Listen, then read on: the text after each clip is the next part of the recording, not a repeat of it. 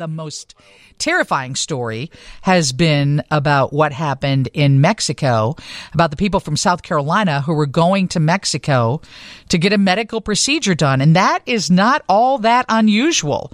I know people that go to Mexico, go to other countries in Europe to get medical, they call it medical tourism. I'd love to talk to you or send me a text if that's something you've done. Um, Blake Burman is on the phone. Blake is our News Nation chief Washington correspondent, and he's been covering this story. What's the latest, Blake? I hear they're doing a big press conference at 2.30. We're going to be paying attention to that, but what do you know so far?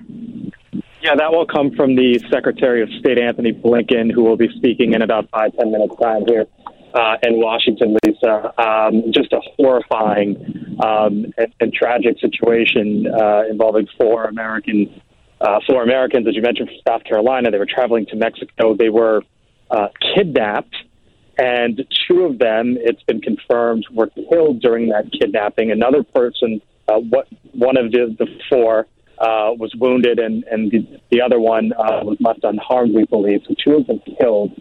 Uh, two of them have now since returned home, uh, or at least back to the United States, and we believe maybe that is part of what Antony Blinken, the Secretary of State, uh, will talk about. But it, it you know, uh, there are obvious questions about this case and what happened, and just the horrible tragedy involving the two Americans who were kidnapped and then murdered um, in Mexico. But then also the unfortunately, uh, bigger picture as well, or at least the other picture, um, which is the violence that it continues to, to, to go on involving Mexican cartels um, that that spills over either either a happens in Mexico involving U.S. citizens, or b spills over into many many parts of the country uh, in the U.S. There were lots of questions about that at the White House today, um, Lisa, as to whether or not the U.S. sort of needs to change its posture and, and take this on head on inside Mexico. There have been several Republican lawmakers here in Washington who are calling on the president and on the White House to do just that,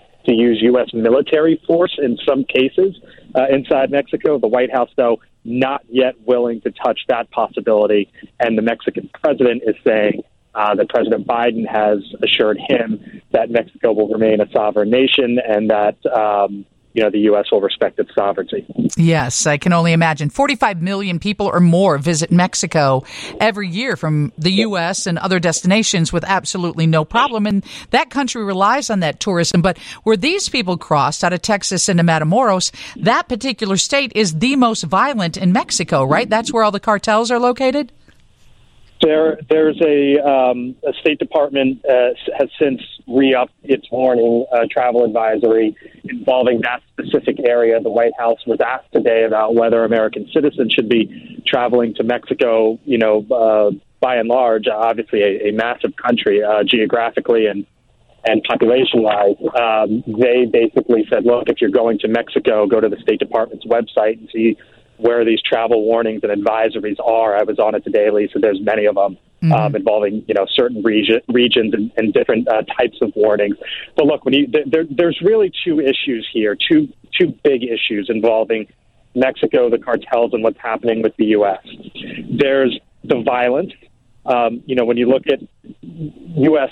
citizens who have been killed worldwide uh, in 2021 in the first six months of 2022. Uh, according to the State Department, there were 148 Americans who were killed. 100 of them, so you're talking about more than two and three, uh, were murdered inside Mexico.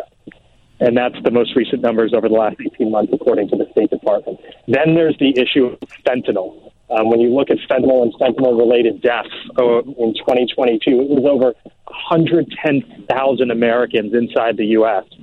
who were killed because of fentanyl, much of that having to uh, do with Mexico because it crosses the Mexican border into the U.S. That number, by the way, Lisa, has doubled in just two years' time. So that's why you know when I when I talked about obviously this is just an awful, tragic case um, involving these four people from South Carolina and just the horror um, that they had to experience. Two of them losing their lives.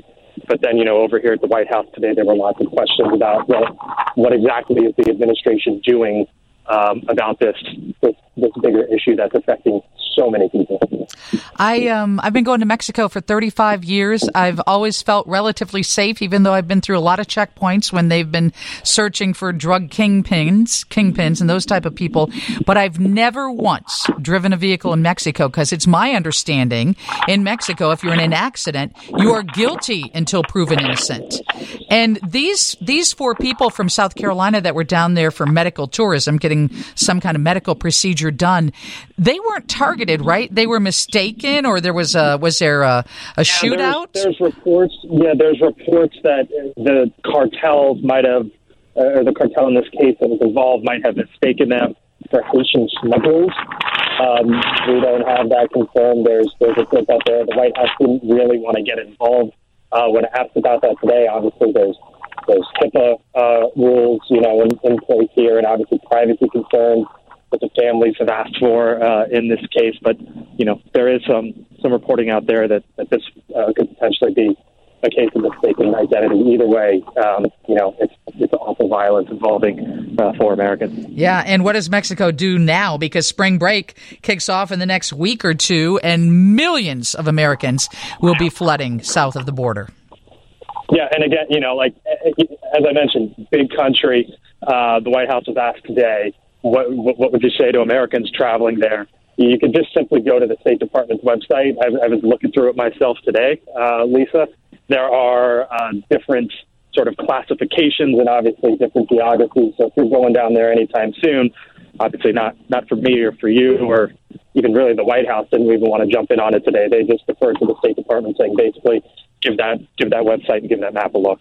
Yeah, we we noticed um, a few weeks ago that some of the State Department warnings were changing, and we got our our expert on travel, Peter Greenberg, on the air, and he said those were mostly seasonal, and I think many people just look past them and go, ah, I think I'll be okay, and make that judgment call. It'll be interesting to see whether the White House um, makes a firm statement on whether people should adhere to those state guidelines and those yep. travel warnings. And, and, we'll see. And we'll see here in about uh, what time is it? Another few minutes or so. Uh, yeah. What the Secretary of State Antony Blinken has to say, and and if he's asked about it, and takes a question on it. Thank you, Blake. We'll be following the story.